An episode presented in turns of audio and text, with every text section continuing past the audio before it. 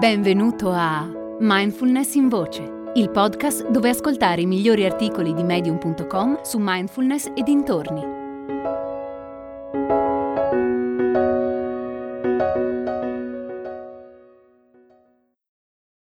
Il privilegio di essere se stessi di Andy Murphy.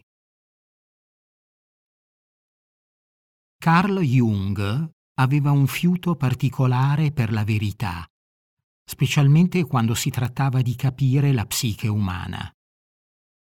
Una delle cose che lo interessava di più era individuare quale fosse la fonte di ispirazione di una persona. E c'erano soltanto due possibilità. La fonte poteva essere interna o esterna. Jung era convinto che solo chi cercava ispirazione dentro di sé poteva attingere alle proprie potenzialità più autentiche. Chi invece la cercava fuori di sé avrebbe avuto sempre bisogno di conferme dal mondo esterno. Detta con parole sue, chi guarda fuori sogna, chi guarda dentro si risveglia. Neil Donald Walsh, autore di uno dei miei libri preferiti, intitolato Conversazioni con Dio, ha espresso lo stesso concetto con parole diverse. Se non porti attenzione all'interno, la porterai all'esterno. Vivere in modo autentico significa cose diverse per ciascuno di noi. Per quanto mi riguarda, spesso mi rivolgo alla natura per comprendere meglio il mondo e me stesso. Quello che osservo nella natura è che non esistono paragoni. Nessun organismo cerca di essere qualcosa di diverso da ciò che è, e tutto esiste unicamente nel momento presente. Ad esempio, un bonsai non guarda a una quercia col desiderio di essere altrettanto grande o forte. Fa semplicemente il bonsai, meglio che può.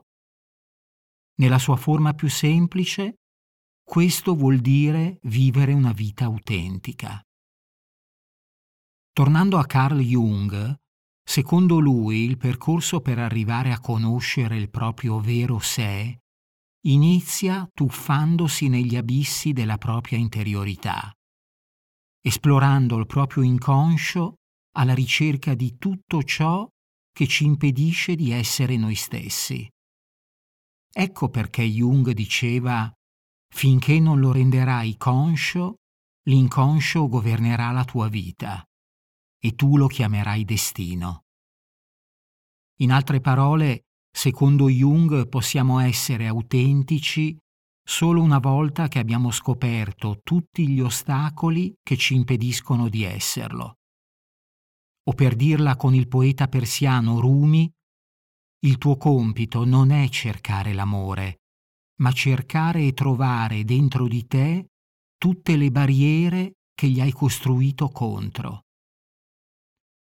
Gli ostacoli all'autenticità possono essere la conseguenza di traumi infantili, di tratti della personalità o di pressioni sociali, ma qualunque sia la loro natura, finché non diventiamo consapevoli della loro esistenza, continueranno a lavorare sotto traccia, impedendo al nostro vero sé di manifestarsi in tutto il suo splendore. Quindi cosa scegliere? L'interiorità o l'esteriorità? Non esiste una scelta giusta o sbagliata. Se decidi di condurre una vita orientata alle cose esteriori, potrai vivere un sacco di avventure, se invece decidi di dedicarti al tuo mondo interiore, avrai un intero universo da esplorare. Personalmente provo a danzare a metà strada tra dentro e fuori. Pratico meditazione e mi immergo nel mondo. Tengo gli occhi chiusi mentre respirando do vita al mio caleidoscopico universo interiore e tengo gli occhi aperti per vedere tutta la bellezza che ho intorno. Per mantenere questo equilibrio mi faccio aiutare da una splendida pratica meditativa che chiamo 50 e 50. Il principio su cui si basa è che il nostro mondo interiore e quello esteriore sono ugualmente importanti, perché entrambi contribuiscono a formare la nostra percezione della realtà. La mia esperienza esteriore può essere una chiacchierata con un amico o un compito che sto svolgendo al lavoro. Quella interiore può essere osservare un pensiero, notare una sensazione fisica o sentire come un'emozione si riverbera nel corpo. Qualunque sia l'esperienza, l'idea è mantenere il 50% della mia consapevolezza su ciascuno dei due mondi, contemporaneamente. Prova tu stesso. 50 e 50 è solo un'indicazione di massima. Fintanto che la tua consapevolezza si distribuisce sia dentro di te che intorno a te, le percentuali non sono così importanti. E per concludere, un piccolo suggerimento. Come per ogni altro aspetto della vita, trova la tua via, connettiti alla tua verità e onora i tuoi bisogni.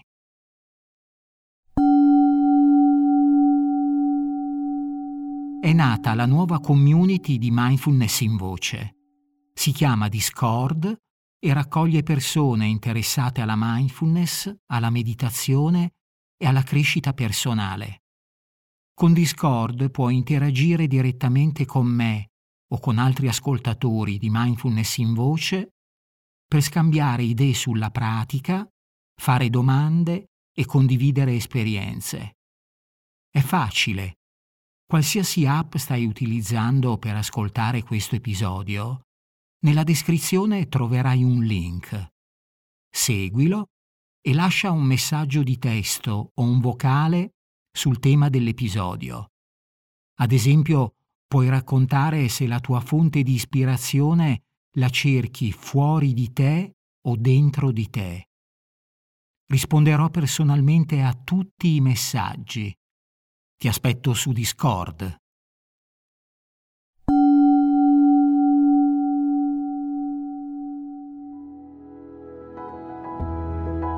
Hai ascoltato Mindfulness in Voce, il podcast di Mindfulness Bergamo www.mindfulnessbergamo.net